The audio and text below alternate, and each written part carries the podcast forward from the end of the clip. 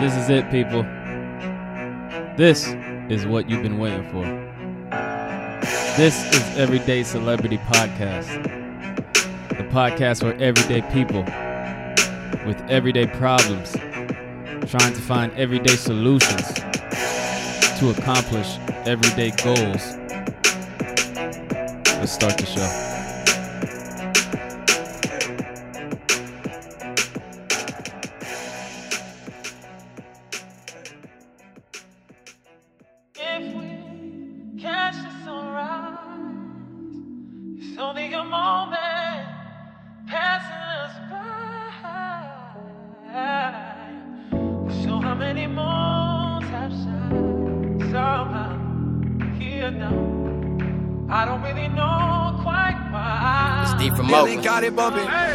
Did it on my own. I ain't have support. Now I can travel like extended passports. No role model, no father figure. Stay strong through the storms. Now my soul bigger. If you ever had an opportunity to chase your dreams, I'ma tell you right now, give it everything. Positivity over pessimistic people. My life ain't all cherries, but I'm thankful for the sequel. Pops was in the streets doing drugs. I love moms, but my body need a hug. Real one since day one, like A1. And I been had the sauce like A1. Smiling more, communication getting better. That's a problem for the game. I'm only getting better. Finding my voice while looking for a beat. Like an index and a middle finger, I'm looking for peace. What's up? The. Like an index and a middle finger, I'm looking for peace. Nigga. Somehow I'm still here. I I don't know how. Somehow I'm here now. I don't really know quite why. Billy got Yeah. it bumping. Money not equal to happiness, that's the realest shit. My conversations stink, cause I talk shit. Careful with my words, power in my speech, power in my people, but we dying in the streets. Woke up at a young age, mind cage. Started living when I let go of the rage. Stepdad was abusive, mentally disturbed me. Nowadays, when I think about it, it's disturbing. Took away my peace when I still had innocence. Never been a victim, but to this day I am innocent. Unfortunate circumstances became my circumstances. Overcame it all despite the circumstances sitting in my room. Pussy can't phase me. Work ethic changed. I stopped being lazy. Finding my voice while looking for a beat. Like an index in the middle finger, I'm looking for peace. What's up? Woo! Like an index in the middle finger, I'm looking for peace, nigga. It's D from Oakland, what you smoking? I don't know how, but I'm here now. Somehow. I don't really know quite why. I don't really know. Somehow, if we catch the sunrise, Catch the sunrise. it's only a moment. It's passing us. For real. So how many God's son. Somehow. I'm here now. I don't really know quite. You, you, you, you, you. Welcome to another episode of Everyday Celebrity Podcast, number one podcast in Oakland, number one podcast in the Bay Area. And what you just heard was a song by upcoming artist, an artist that I think people that is on the rise, and I think people should know about. You know what I'm saying? And let's tap in and hear his story. The uh, the song was called "Say Less," and let's everybody welcome D from Oakland. How you doing? Yee. What's up, everybody? It's Deep from Oakland. What you smoking? Um, I'm honored to be here today. Um, shout out to Everyday Celebrity for having this platform and giving me the opportunity to be here. I'm very excited for this opportunity, bro. How was your How was your day today? Um, today was today was a cool day, bro. Um, I went to the uh, the Black Joy Parade. So, um, of course, that was like peace, love. It was cool. To I forgot see. that shit was today too. Yeah. Yeah, bro. Um, I went around four o'clock, so I went kind of late, but Mm. it was still cool just to see, you know what I'm saying, all our people coming together and just being on some like on some positive, on some high vibration type of energy. So just just being around that, bro, it honestly made my day a great day. So your name is D from Oakland, so I'm assuming you're originally from Oakland. Definitely from the town, bro. Got it tattooed on my back. I'm so Oakland. What uh are you an 80s baby? 90s, 90s?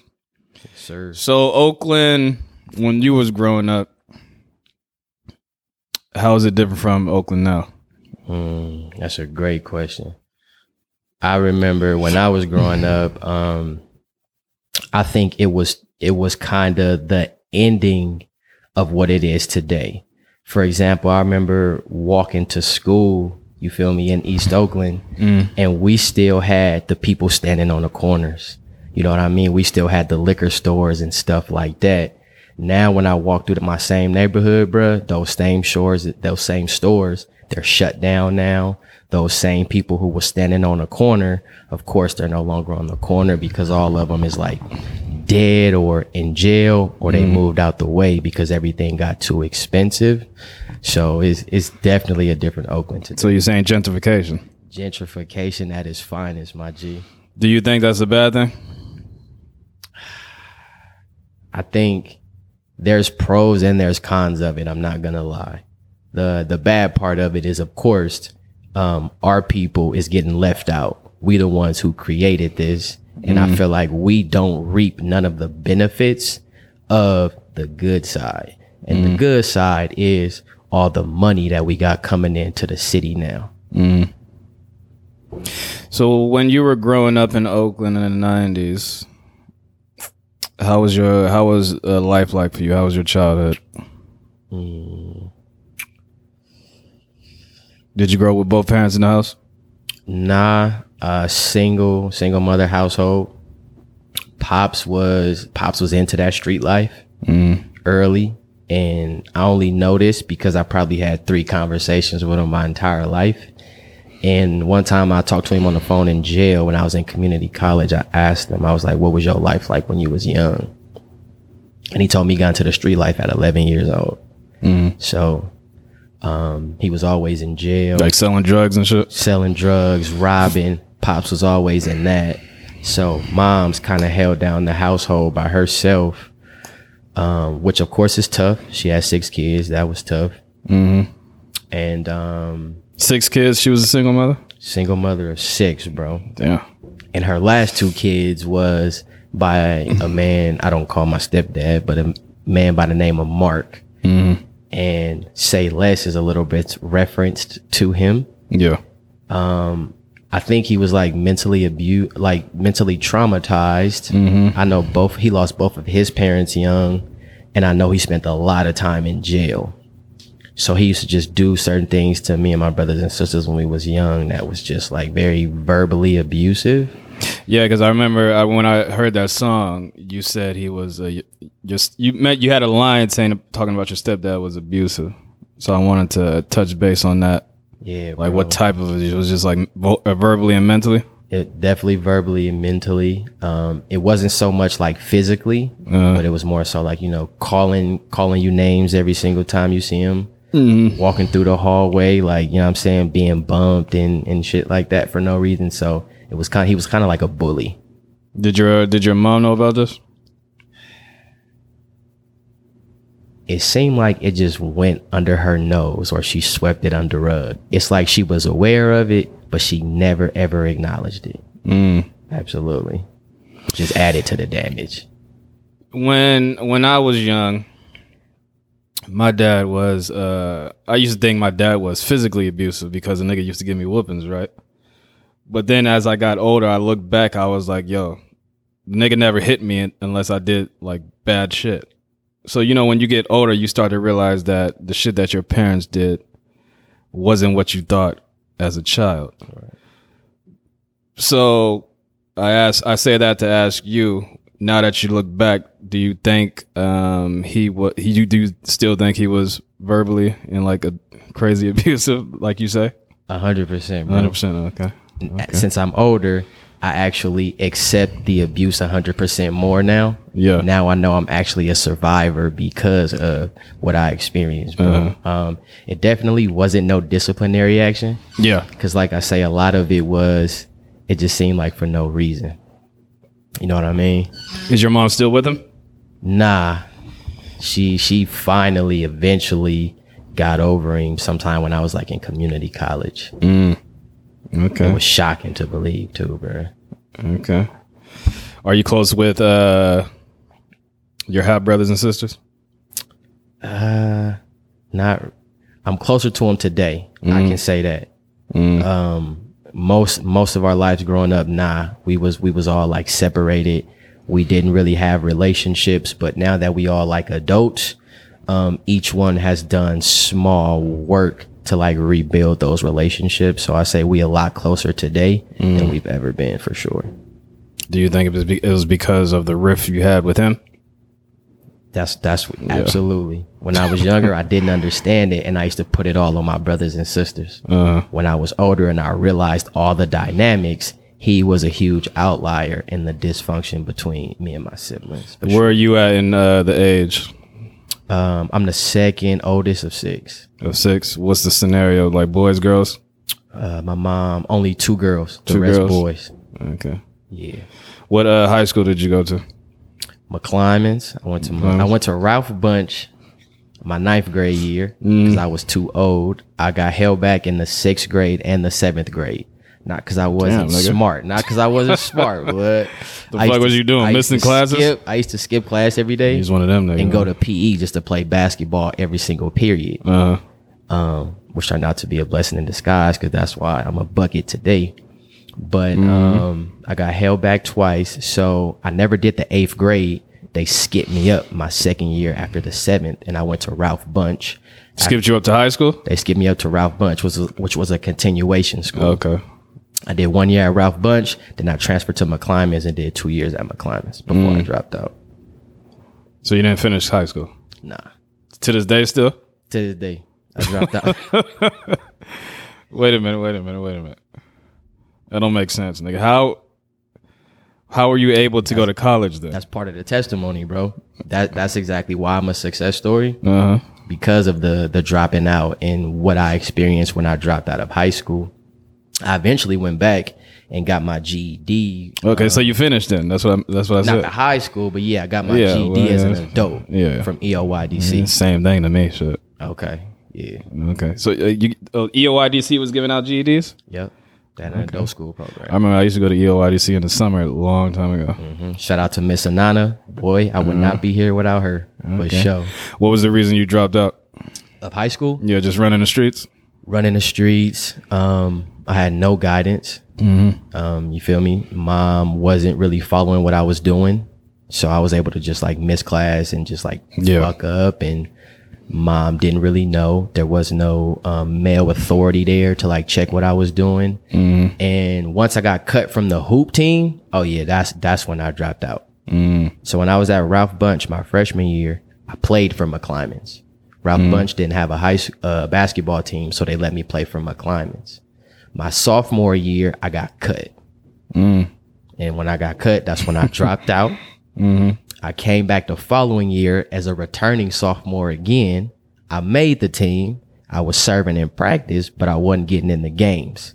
So I ended up quitting the team, and then I dropped out again once I. Okay. So basically, once I Typical fucking- hoop, I dropped out every single time. Typical story of Oakland Hoopers. Well, you know the reputation y'all got. Y'all niggas, y'all got talent, but you, your attitudes be fucking y'all shit up. That's factual. That's Yeah, factual. Yeah, that's why a lot of uh, recruits don't even come out here. Even though we got crazy talent, That is true. that's factual. So you, um, so after you finish,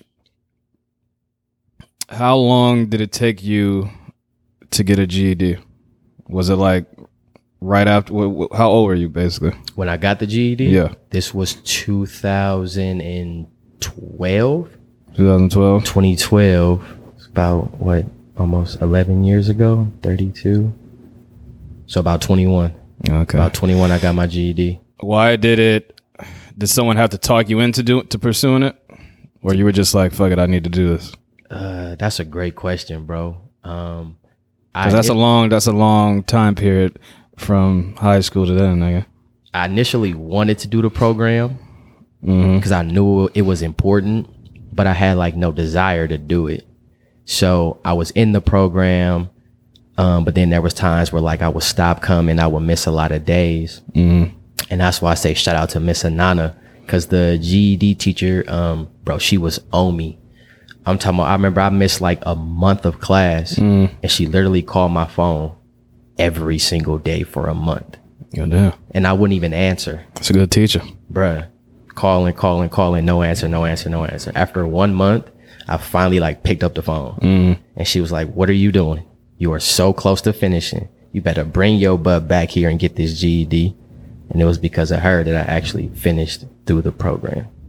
So if you, yeah, so if, if it wasn't for her, you would never have done it. You think? No, I definitely, no, no. I'd be in the street somewhere, bro. What were you in the streets doing? Selling drugs? That's the part. we might have to say that for another episode right there. All right, all right. So, um, so you get your GED. Okay. When did you go to college? Because uh, you went to college out of out of state, right? Like Mississippi or some shit. Yeah, I did two years at COA though, at College of Alameda. Uh-huh. And then I did two years at MVSU.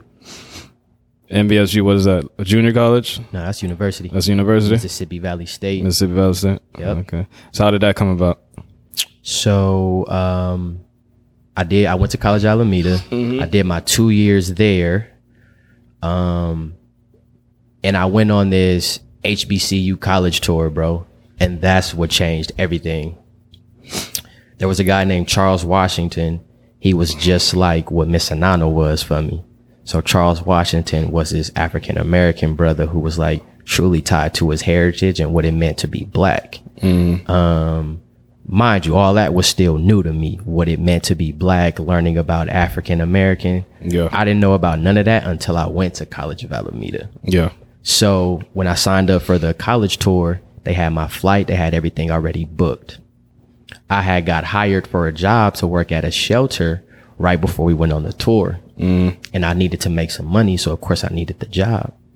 Of course, you know, when you get a new job, you can't take days off. Mm-hmm. So I had to make a decision between choose that job or go on the college tour. Since I didn't have Wait, wait, wait, wait, wait. Was your mind made up that you were going to go to college? no, I was done after college at Alameda. Okay. I was gonna do my two years at COA and then just pursue whatever my dreams was. So you were going on a college tour for what reason? Just to travel? I, did, didn't know, and that's the part I'm finna get to. So, um, I went to Charles. I said, Charles, I got this dilemma. I don't know what to do. I need the money. I don't know if I should go to work because if I go to work, I'm gonna have to miss the tour. I don't know what to do.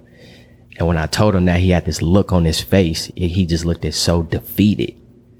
But then he like fixed himself, and he was like, he was like, okay, you grown, you an adult. I can't tell you what to do. He said, but I see something in you, brother. And I feel like this tour can really change your life. And when he said that, something in my soul was just burning like, bro, this man knows something that I don't know. so I think F that job and I need to go on this college tour. Mm. So I end up going on the HBCU college tour. And bruh, on that tour was the first time that I saw like like black people like being excited about educating, like wanting to learn. Like that was the first time I was around so many people like me who didn't have like a hood mentality. Mm. I also got accepted to Norfolk University while on the college tour. Oh, wow. In the collection of all that, my mind was made up. I was going to a HBCU. Mm. So on this college tour, what all colleges did you visit?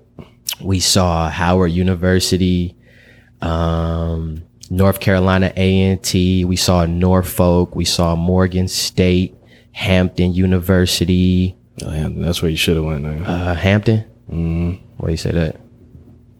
Bitches. Yeah. I mean, really, they was everywhere. Yeah, Every I mean, they campus we everywhere. went to, they had them. But Hampton, Hampton is another level, I think. Yeah. Anyway, Yeah, they was Go ahead. everywhere though, bro. You couldn't go wrong. um, there's like one or two more I can't remember, but we saw like six or seven HBCUs, bro. so why did you choose Mississippi? Um, side note, we I also saw the Civil Rights Museum when we was at North Carolina A and T, and I also saw the African American History Museum when we was in Washington D.C. looking at Howard. And those two museums, I recommend every black person in the world need to see because that experience changed my life about what it meant to be black. Yeah. But going on to what you said about how I chose MVSU, that was really God, bro. Um, a lot of people as humans, they try to choose what they want to do and where they want to go. I was getting stronger in my spirituality at the time when I finished community college. So I literally sat down and I prayed and I was like, God, I don't want to pick a school. I want to go where you want me to go. I literally said this. Bro, I didn't even know MVSU existed. So I was about to go to Florida. I wanted to go to Clark Atlanta to stay with some of my homies. Clark Atlanta tuition, they wanted 33,000. One of my goals was to finish college and not be in debt like that. So I didn't go to Clark. I was about to go to Florida Memorial. That's what I picked. Swear to God, bro. MVSU called me out of nowhere. Told me about the affordable tuition. They was like, most people think it's boring because there's nothing around here. And for me, I needed that boring. I needed to get away because that was a good place for me to focus. So the affordable tuition and them saying that it was boring, that's what uh, made me choose MVSU. Okay. So it wasn't my choice. What year did you go? I left in summer of 2018. So when you get there, obviously, California is you know progressive, is liberal, and especially the Bay Area. So going from the Bay Area to the deep South in Mississippi, how was that for you? Was that like a culture shock? It definitely was. Mm-hmm. Specifically with the hospitality that they talk about, that was different. Mm-hmm. When I first got down there, bro, it was it was strangers welcoming me into their home, trying to give me food, like making sure I was okay. And that that was the biggest culture shock. Cause you know, here where we come from, you walking down the street, Yeah. motherfuckers gonna mug you. You know what I mean? motherfuckers ain't trying to help you out. Motherfuckers really you looking like niggas, you trying to take something from me? Exactly. So when I was out there, that was the biggest culture shock of just like the hospitality and how friendly people was, bruh. That took some getting used to for me. What about the races? Do you experience any racism? No, because we was in a predominantly black area. But um, I met this mentor out there who like took me under his wing, and he told me there was certain places down there in Mississippi that certain that black people just know you're not supposed to be in that area because I guess like lynchings and shit like that still pretty much happens. But um, I did get to see like the um, the cotton in person. I got to Cotton see, fields? I got to see the cotton fields. I actually picked some myself. I got to see some actual slave plantations, bro, where slaves actually lived. Mm-hmm. So yeah, I got to see a lot down there. What did you study? Um, speech communication. Civics communication. Yeah, I'm an introvert naturally. A lot of people be like, "What? I can't tell." Yes, I'm Oh, yeah. naturally an introvert, bruh. Uh, I used to be hella quiet, so I um I wanted to study an area that I was lacking in, and that was just like speaking. Mm-hmm. So that's why I chose to study speech communication. are you doing anything with that uh, degree now? Yeah, No, music. um, music, but I'm currently teaching. I'm teaching English right now. Oh, that's dope. Yeah, Okay. a lot of people don't know that Well, that's an exclusive. Um, for sure. all right. So when you finished college, why didn't you? You didn't have a desire to stay in Mississippi. That's I did. Mm. I didn't plan to come back to the Bay, bro.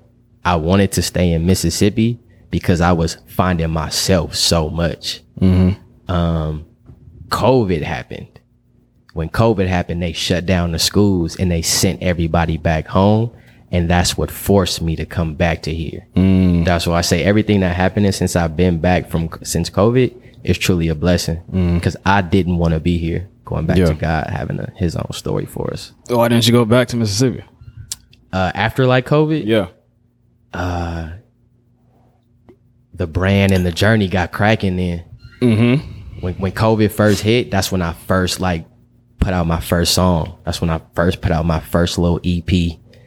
And it just started to slowly just like build my resources and my networks. So that's why I didn't want to go back to Mississippi. Cause I started building a foundation here. So you you didn't? Did you grow up uh, making music, or was this is this like some, a new shit? No, I always had the the the the gift. I remember writing songs when I was eight, nine, and 10 years old, but I had never had the environment or like the peace of mind to sit down and structure, structurally create music. So, um, it kind of goes back to like survival mode.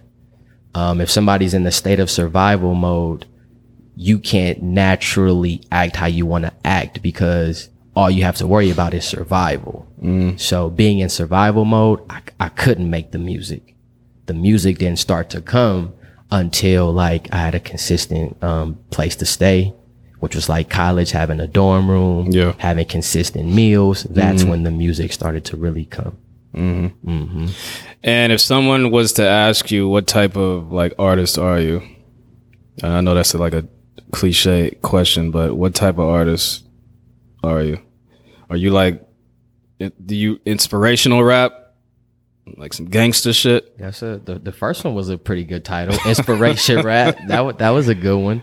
But um I always tell people, bro, I'm an artist. Like mm. I always say, don't call me a rapper. I'm not a rapper. I'm an artist. Yes, my form is coming through rap, but um it's kind of teaching, it's kind of educating, it's inspiring, it's motivating other people. So um yeah, the the gangster shit, nah, that ain't no. No, that's dead, bro. So when when did you start becoming, um, as you say, you started to getting spiritual and shit, right? When did when did all that start happening? Probably around the same time that I went back to school when I went to College of Alameda. Um, that's when I started getting deep into like meditation. Um, when I found like like I say, I didn't I didn't know about slavery and the history of what our people went through until 2016. I'm gonna be honest with you, nigga. That's a damn. That's a shame. Bro, I was literally in Afram class. My teacher put on a video about slavery. Bro, I was in the back of the class. Nigga, you knew about slavery, but you probably didn't know the specifics on like. Gee, I'm trying to tell you, I didn't know about none of the history. Remember? but you knew we were slaves, right? no, Wait a minute. no, that's what I'm saying. There's no way that you can sit here and say you you just learned that black people used to be slaves. That's why I'm trying to explain the tears to you that oh I had in God. class when I seen the video. I'm like, why the fuck nobody has told me this, and I'm 24 years old. I feel like my whole life was a lie. blood. Nigga, no one needs to. You just walk around. You can l- watch TV. You never seen a movie before? I didn't watch TV. I was one of those. God damn, Yeah, that's crazy. TV was like false educating when I was younger. I was like, nah, stay away from that. So you're more you're more on the spiritual side, not the religious side. A hundred percent. Okay, Hundred percent. okay, Yeah, that's, that's good. Because you think about it, religion is kind of what got Christ killed. And what what they teach you. Well, first of all, you're you're bound. All these people are are praying to this white god image, which is a total false falsehood. But you know, I don't want to get deep and down in religion because I don't believe in the shit either. Anyway, but um, all right. So you started making music when you came back. Uh, you started making your first EP. Yep. And what's your first EP called? Tranquility. Tranquility. Yep. It's on all the platforms. How many songs on it? It's nine songs. Now explain to me. Obviously, this is your first time making an EP. Give me some stories about how you felt, which was hard, which what what was that you thought that was going to be easy? Because you know when you make something, oh, I'm gonna just make it. I didn't know it was going to be this hard. I didn't know I had to do this and this. I didn't know I had to to go on this website to get my shit distributed. Like, give me some examples of what you found that was that you didn't expect. Hmm. Honestly, I would say that I didn't expect it would it, it would be this easy. I didn't expect it would be that easy for me to to put out an EP. Hmm. Um, the whole story, but behind how that EP came together, um, throughout throughout my throughout the years, I've always like typed songs to beats in my phone. To this day, I got stuff written from like 2017, 2016, 28, just just a bunch of stuff written, but I never did nothing with it because again, I didn't know how. What happened was during COVID, stimulus check. You know what I'm saying? We got, you know what I'm saying? We had a little extra free cheese. So um, I went to get a new iPhone because it was I had the, like a, a outdated iPhone. I remember students at MVSU making fun of me because my phone was so outdated. But um, it was time for me to upgrade my iPhone, and when I did that, I had this strong burning in my chest to purchase this laptop. It was a MacBook.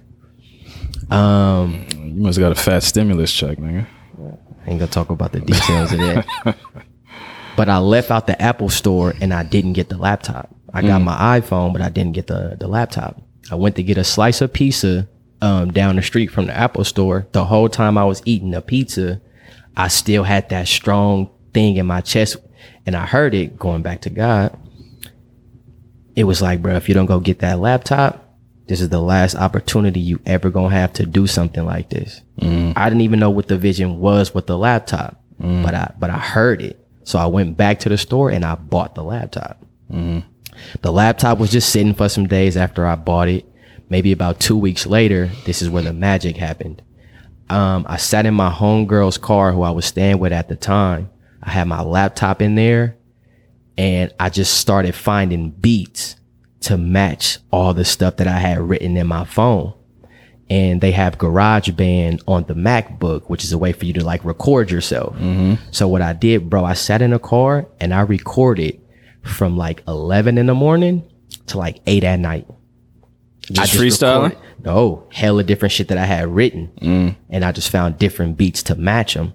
So I probably made 25 to 30 songs that one day.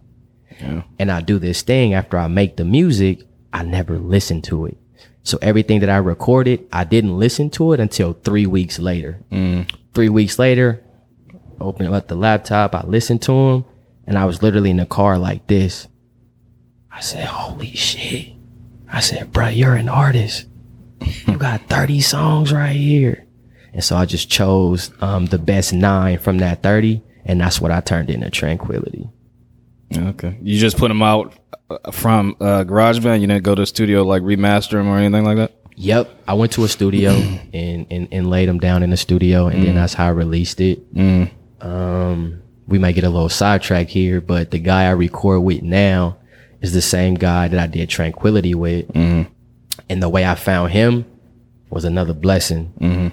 I was doing a a, um, a studio session in Hayward, bro. The studio session ended up getting shot up, which had nothing to do with me. Mm. I guess it was wrong place, wrong time Yeah. but it was like completely totaled.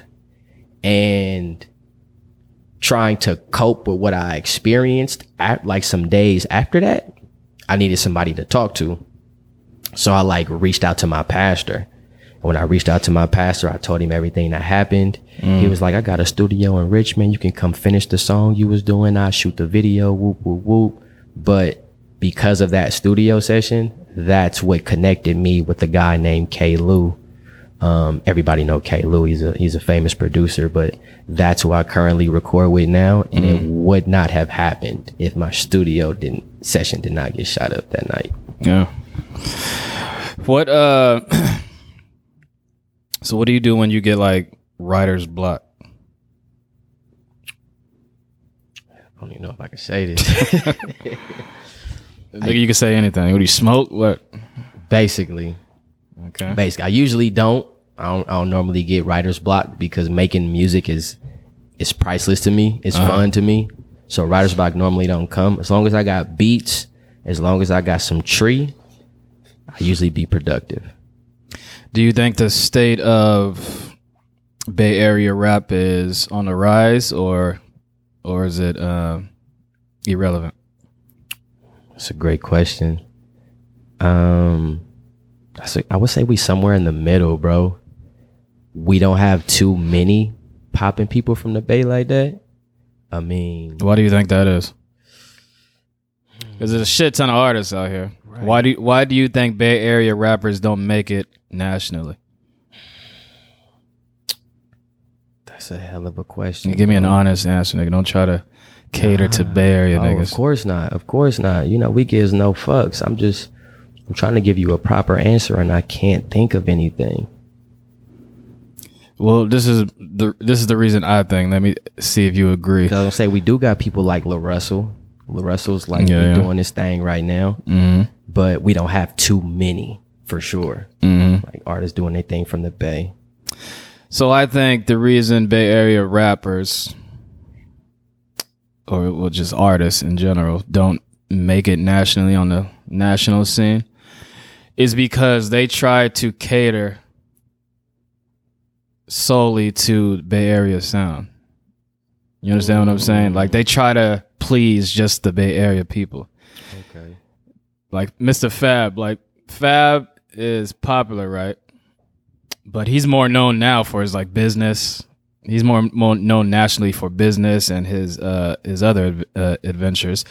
He's not really known for his his music. And if you listen to his music, it's just that Bay Area sound. E-40, E-40 is one that's I, I wouldn't even put E-40 in this category because everyone knows E-40. But E40 sounds, he has a awkward sound. That's probably why it make would make him popular. But he international for sure. yeah. But like you said, Little Russell, when you hear Little Russell rap, you don't really think of Oakland. When you hear uh I'll give you that. when you hear what's that one nigga that's popping right now? Um he's from Vallejo too, I think. Uh Symba, you know Symba's? Mm-mm. Oh yeah, yeah, he's dope. But when you hear him rap, he sounds like he's from the East Coast or something because it's all about wordplay and shit like that and lyrics. But then when you hear, I don't know, when you just hear all these other uh, Bay Area rappers, it just sounds like they just want to cater to just like the Bay Area. Mm. So I think that's what that's what keeps them from Mm. like getting played on radio stations in like Colorado or fucking New York or Texas or Atlanta and shit because they just sound that Bay Area sound. So in a sense, they're putting themselves in that box. Yeah, they're and they and they're not trying to break out the box. That's my that's Okay. the, that's the re- that's how I think. I can see that. I can see why you would say that. Mhm. You disagree? Um, I think that would be valid, bro. Um, going back to the whole box though, um, I think a lot of artists fall victim to that. Not even just necessarily Bay Area artists, but artists do fall victim of just trying to fit into the box. I'm sure you heard the cliche saying when they say all all the rappers like sound the same nowadays. yeah. You know what I mean? And, it- and Yeah. it's true. Like That Migos sound. uh, right, everybody is is trying to fit that that that box because that box is the only thing that get the plays and the streams and the deals. So that's why they try to fit that box and they're afraid to step out of that box because when you step out of that box, it's hella harder to succeed. Mm-hmm. As you can see, people like Kendrick, people like J. Cole, when you step out of that box, it's very hard for you to succeed. Mm-hmm. And I, but I will also say that's where the great ones like lay their bed at. Yeah. You feel me? Like Yeah. the Russell, like how you say he don't really sound like the Bay. But what I love about him is he mixes in some of the Bay shit with the boundaries that he expand outside of that box for sure. Mm-hmm. Can you give me a name of an artist from the Bay Area that you get inspiration from? From the Bay. Oh, that's easy, bro. He in my top five right now. I feel like he really don't get the acknowledgement that he deserve. Maybe because he's in the NBA. But Dame Lillard. And why? Dame Lillard's in my top five. Top five what? Basketball players or artists? Dame not all time. Not all time. He's in my top five current that I listen to. Oh, okay. But he's not top five rappers of all time to you. No, Oh, I was about to his say. uh, his his resume is no, no.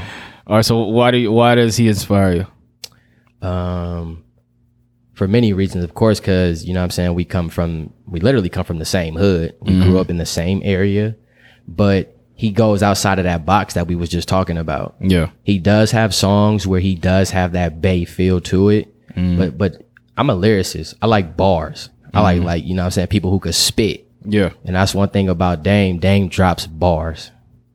Like one of my favorite songs to this day is Ghost Spirit. Like almost every line is like some of the top rappers in the game ain't even rapping how he was rapping on, on Ghost Spirit. Have you ever met him? Plenty of times. Plenty of times. Yeah, my jersey signed by him. Is it? so he's cool in person.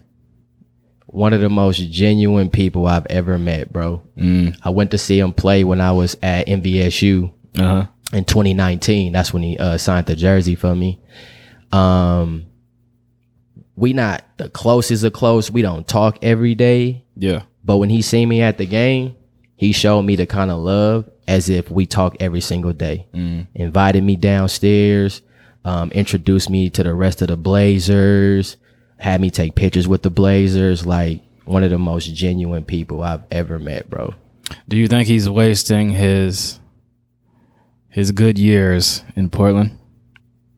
No, No. No. And if we want to open these can of worms, I'm gonna put it to you like this. He's out, he's he, he's at his prime right now. You don't think he's wasting his prime? At, I would take Dirk's one championship journey uh-huh. Versus the way KD and LeBron got theirs any day of the week. Well, okay, that's fine. I would take only one championship if, in my career, give it to me the Dirk way, versus me joining other top players. To well, yeah, I, I would do the same. So I support Dame by doing what he's doing by staying loyal in Portland because if he ever get a ring in Portland, bruh, come on. but do you think he will ever get a ring in Portland? That's the question. Probably not. Exactly. Realistically, probably not. Mm-hmm. But hey, sometimes great players make great things happen. And you been playing basketball all your life, correct? Yep, absolutely. What do you think? What do you enjoy more? Playing basketball on a team and being part of a, a team or making music with a group of people that you are really close with? Bro, why you gonna do that to me? Why you gonna hit me with that question, bro? Both things that I truly love to do. Being a part of a team or making music. I'm a I'm sorry, Hoop, but I'm gonna probably have to choose the music, bro. The music? Yeah. Mm. Music is just too priceless. You feel me? It's soulful, it's spiritual. It's I was telling somebody this the other day, like we can still feel Pac. We can still feel Biggie when we hear Juicy. Yeah. I was listening to Nip on my way here. Like, you feel me? It's like his spirit is still here, even though he like not here no more. God rest his, God rest their souls. Mm-hmm. But that's how I look at music. Like the stream of it, bro, is just is so powerful. So you're you're you're, you're saying your legacy in music will last longer than your legacy like in basketball. Hundred percent. Yes, that's factual. I, I can see that. Music is, I think, is more powerful. I think music is the most powerful form of uh, creative creation because it lasts forever, and like music can make you kill somebody. You can hear a song and make you go out there and kill someone. It can it can make you love someone. It can make you cry. Like it can bring out so many emotions, and I think that's why it, it can stop wars. It can bring racist people together. Yeah. And I think that's why uh, music artists, when they become big enough, that's why they get paid so much because music is important in the world. Period, bro. It's um like like like what you just said, it goes back to it being spiritual. It's soulful. When you hear music, it penetrates this. It mm-hmm. penetrates the skin. You don't mm-hmm. feel music here. You feel music in places here. It goes deeper. Mm-hmm. When I played Say Less for my little brother, he said, Bro, the lyrics almost made me cry. That's not from this. Yeah. It touched somewhere in here. It touched somewhere in here. So Well, let's talk. Let's talk about say. Let's um, like explain explain the story behind it. Okay, so I actually wrote "Say Less" three years ago, Mm-hmm. um, and forgot that I did like a little rough draft in my cell phone. So I I re-recorded it like a month ago. I had a studio session. I was trying to find some songs to record, and I found that shit in my phone. I was like, "Holy shit! Let me re-record this." And I think the little backstory behind that is just again, me becoming older and learning to accept what I grew up around. Cause a lot of what I grew up around was kind of so bad. Like I put the memories in the back of my head. You know what I mean? Something like disassociation. So a lot of my like childhood is a blur. I don't remember none of it. So um, say less is just like a chance for me to like capture those memories and those feelings and just like bring them back to life. That's kind of what say less was. Was it uh hard to write? No. Nah, remember the writing part. That's that's that's the priceless part for me. That's that part be like healing. I literally be writing songs, bruh, and it feel like I be floating. I swear to God. Is writing songs and music uh like a form of therapy for you? Absolutely, a hundred percent, hundred percent. Okay. So you talked about uh, when you went to Mississippi, and that's when you started to see black people doing good, basically. Um, when you came back from Mississippi, and obviously you came back to Oakland, why do you? Well, what do you think? Sh- people should start doing because I mean I don't know if you saw this clip. Uh, I don't know if you know who Don Lemon is. He's like this uh, gay news anchor on CNN, right? And there's a clip about him talking about black people saying what we need to do to like to uplift us, basically. And he he said you can do three simple things, and then life our lives would be better. He said, well, first he said black people need to stop sagging their pants.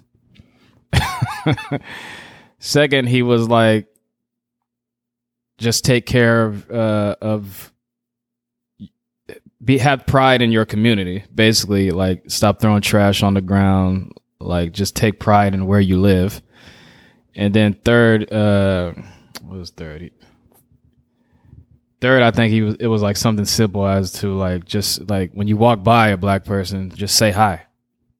Like three simple things that don't really cost money or don't really take uh, legislative fucking meetings to to accomplish. And I I actually kind of agree with him.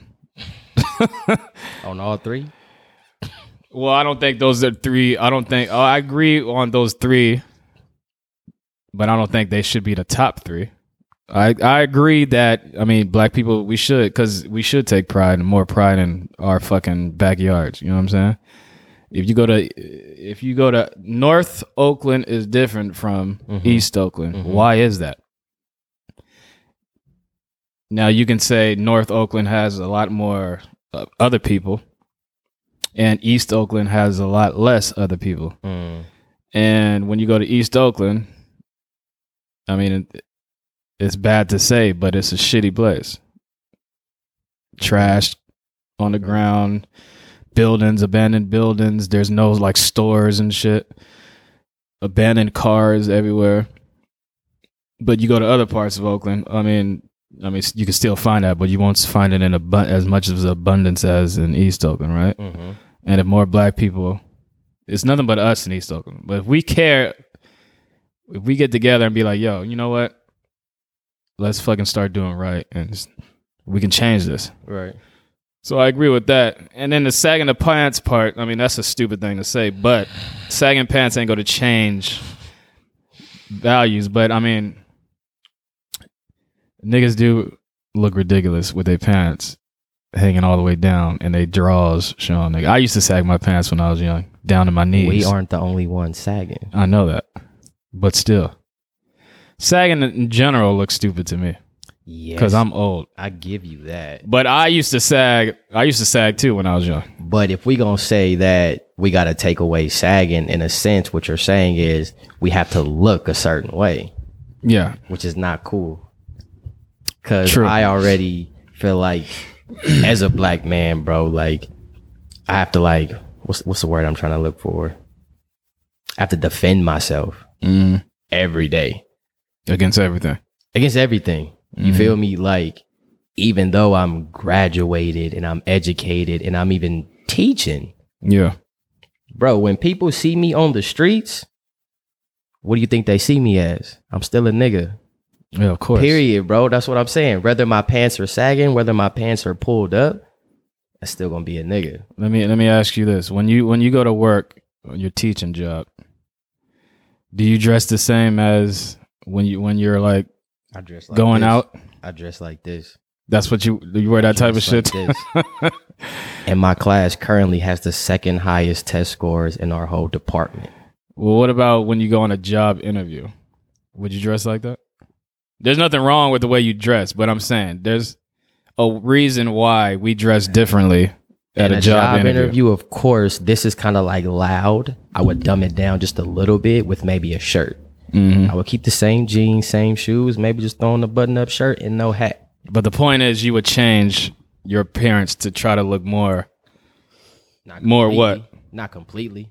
But why would you wear a button-up shirt? I mean, I it depends on the job. No, but what's the reason you will wear a button-up shirt?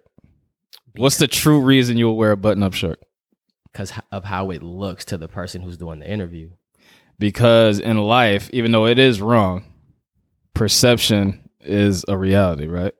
Facts. So I don't give a fuck if you're black, white, Mexican. If you're walking down the street in the middle of the night, right? And if you see a bunch of white boys, right? Like five white boys coming towards you with hoods, looking crazy, you'll be like, all right. You wouldn't be. You probably won't be scared, but you'll be like, all right. Let me let me get my antennas up. No. Okay, something pop that I'm off. trying to make. No, most people would not. Shh. That's what. That's the point that I'm trying to make. You have that same scenario: five white boys in the hoodie walking down the street. Whoever's that person is walking past them, I guarantee you, they will feel safer walking down that street because of the obviously the outside appearance. But what if you're walking down the street in Mississippi in the middle of the night and you see five white boys coming towards you That's- in Mississippi? That's different because of the Exactly, nigga, that's what I'm saying. Mississippi. Exactly. Like, come on, bro. exactly. Now I gotta fight for my life. I'm in survival That's mode. what I'm saying. Yes. So okay. So, but if a white guy was in Oakland walking down the street and he saw f- five niggas, it's the same shit. I think it depends on the context. Like how you say in Mississippi, Yeah. in Oakland. It depends on the context behind it. Yeah. Absolutely. Now, if you were walking in Maine or some shit, Yeah. I don't give a fuck who you are. You wouldn't care nothing. Or Utah, because Utah and Maine is not like, So it depends on the context. yeah. Absolutely.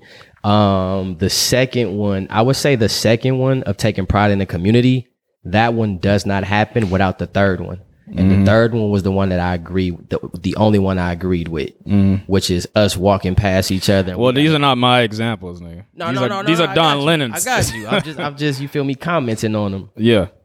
Um, that's that should be one of the highest priority, bro. Mhm. Like, we don't even know each other, but yet we mugging.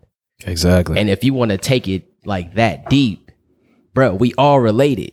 hmm We all was pulled here from the motherland. So technically, we, we all share the same bloodline somehow. So when you mugging me, technically you mugging your brother or your cousin or your sister. So I think the third one that he said should be one of the first ones that we should do to like actually like you you know what I mean like to change or uplift the black community, bro. Like everybody else in the What- world already want to see us uh, fail. Why do you think it's so hard for for black people to do s- s- simple shit like say what's up when they pass you by? It's in the genes. It's in your DNA. It's rooted in you. Mm, A lot of people don't want to talk about it, but it goes back to the history of slavery. mm, When you see the the house nigga being treated better than the field nigga, that when you see that, when you see I'm darker skinned when you in the field, but you see the lighter one being treated better because they have lighter skin, that creates hate and tension. That shit stays in your blood and it stays in your DNA. mm, So that's what we currently dealing with today is that we have never recovered from what really happened when they split everything apart when when they brought us here, bro. That's where it comes from. For sure. yeah, I think um, yeah, that's where it comes from, and I also think it's it, nowadays it flipped in reverse because I think if you're light skinned, you get shamed more now. Like light skinned people want to be dark, and back in the day, it was dark people who who were envious of light skin. But you see how it's still a battle? Yeah, I mean, yeah, it's still a battle. Yeah. It shouldn't be no battle, bro. Mm-hmm. We all still the same underneath the skin. Mm-hmm. Period. Um, when you make music, do you work with a specific producer or like do you have like a little group? I'm still struggling with that. Mm. So if anybody could send me beats, like please do that. I need a consistent beat maker.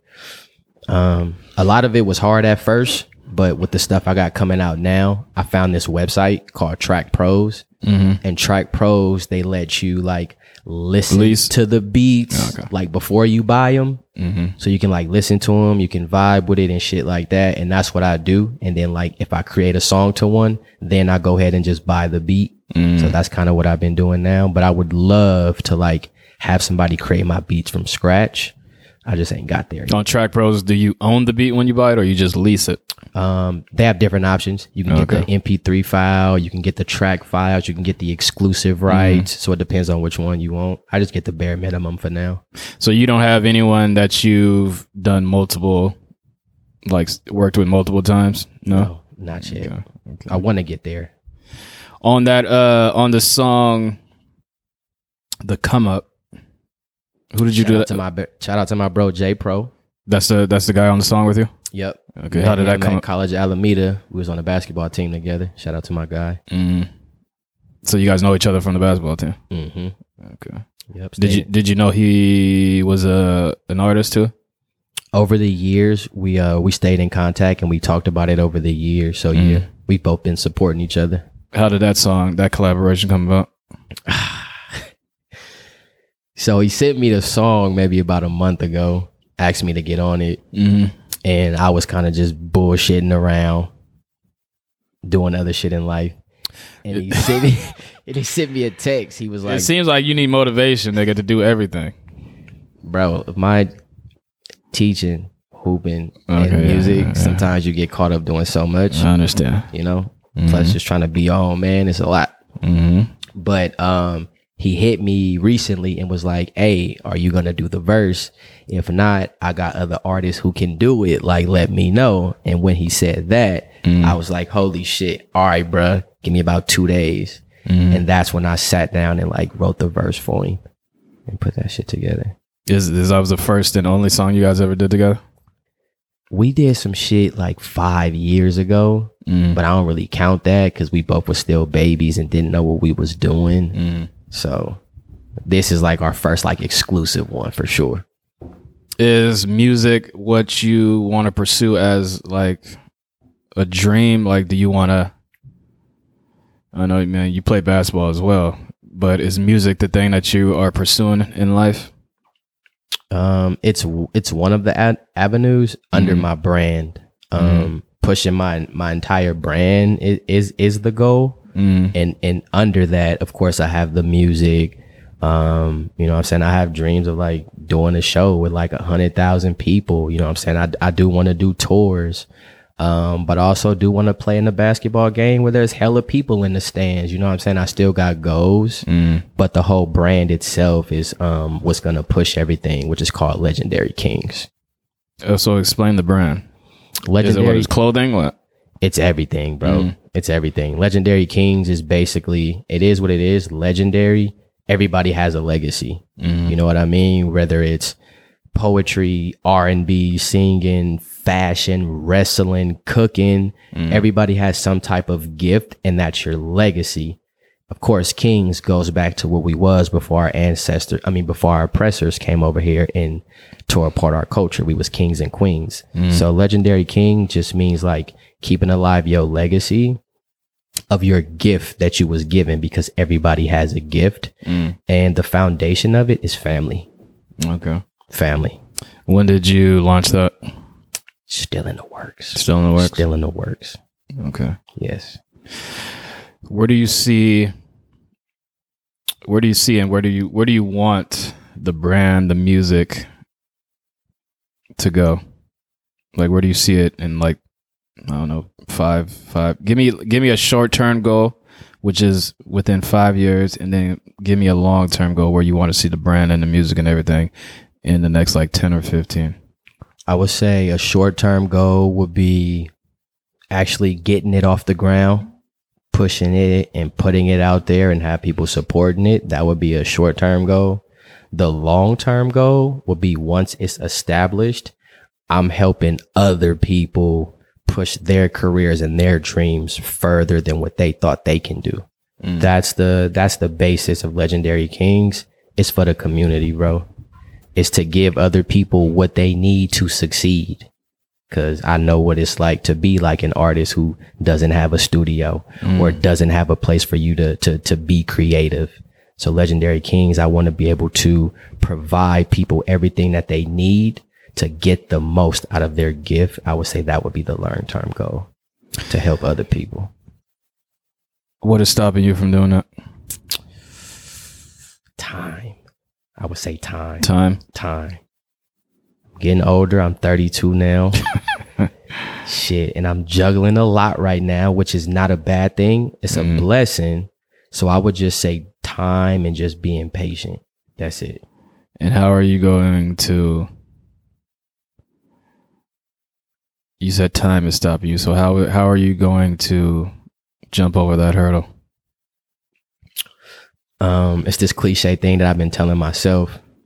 I've maxed out on my growth. Um, doing it on my own. Mm. they say nobody becomes success on their own. So for me to like to answer your question, for me to, to reach where I'm trying to get, I have to start having better relationships with other people around me. That Okay. that would be the next step for sure. I'm a lone wolf, bro, Mm. but I can't be a lone wolf no more. I can't. The play getting too big. All right. So you know where you want to go. You know how to get there. You know what's stopping you, and you know what you got to do to get over that hurdle. So the next step is just to get it done, basically. Literally, like Nike is just to do it. So where can people find and hear your music and tap in with you? If you want to, like, yeah, tell me. Uh, if you want to give out your socials, like, where can we where can we learn more about you? Um, music is on all streams. So Apple Music, Spotify, YouTube, whatever you use. Just type in D from Oakland, D E E from Oakland, no spaces. And um, I'm not really a big social media guy, but y'all can follow me on Instagram. I don't do Twitter or really TikTok, but Instagram at D from Oakland, D E E from Oakland, no spaces. That's where y'all can find me at. And you got you have a YouTube where you're like videos and shit on. Yep, all my music videos is on my YouTube page, which is also D from Oakland. Okay. Do you have any? What's up? What's what's next for you? What's upcoming? What are you working on? Hmm, that's a great question, bro. I'm actually excited to answer that one. Um, I got four projects coming out this year. Um, the first one is going to be dropping at the end of next month. At the end of next month, I'll be giving, um, I'll be dropping an EP. It's kind of like a Nipsey Hussle tribute type of theme behind it. Mm. Okay. All EPs. All EPs, maybe one mixtape. Maybe one mixtape. Why not just put all that music together and just put it out as an album? I'll never make an album, bro, Mm. until I'm like really doing that shit. Okay. What I mean, but like all my shit is created like in a car, bro. I'm not gonna even lie. bro, my car is where I create right now. Yeah. But like once I'm around people who know what they doing and I feel like I know what I'm doing, Mm. I will never put out an album until I know what I'm doing. So when you say create, you're you're, you're just talking about like you write all your music in the car. You're I not. write I write in my car. I record rough drafts on my laptop in my car. Okay. So all the creativity happens in my car before I ha- hit the big studio. Okay. Did you give you out? did you give out your email in case some producers want to tap in? D from Oakland at gmail.com. All right. Well, D from Oakland, I, I appreciate you coming on the podcast. It was it was great learning about you. Everyone, go out there, stream his music. D from Oakland, follow him on YouTube. Check out his music, uh, Instagram, all that shit. Um, any last words you want to say? I would just say um, shout out to Everyday Celebrity Podcast, hosted by my guy Jordan. Um, Thank you for the opportunity, bruh. I'm very honored. This was my first interview, bro. You so handle, you handle well. Thank you. Thank you, brother. But I'm honored to conduct my first interview with you. So huge shout outs to Yeah. Everyday Celebrity Podcast. I like that because when when you when you get big, I'm gonna be like, I interviewed that nigga first. started right here with my nigga Jay. So this is Everyday Celebrity Podcast, and we're going to play another song. This is called "The Come Up." Do you want to introduce it for us? So this is the come up two because he has one on his album. This is my guy J Pro featuring me D from Oakland. The come up two. This is Everyday Celebrity Podcast, and we are out. You. Yee.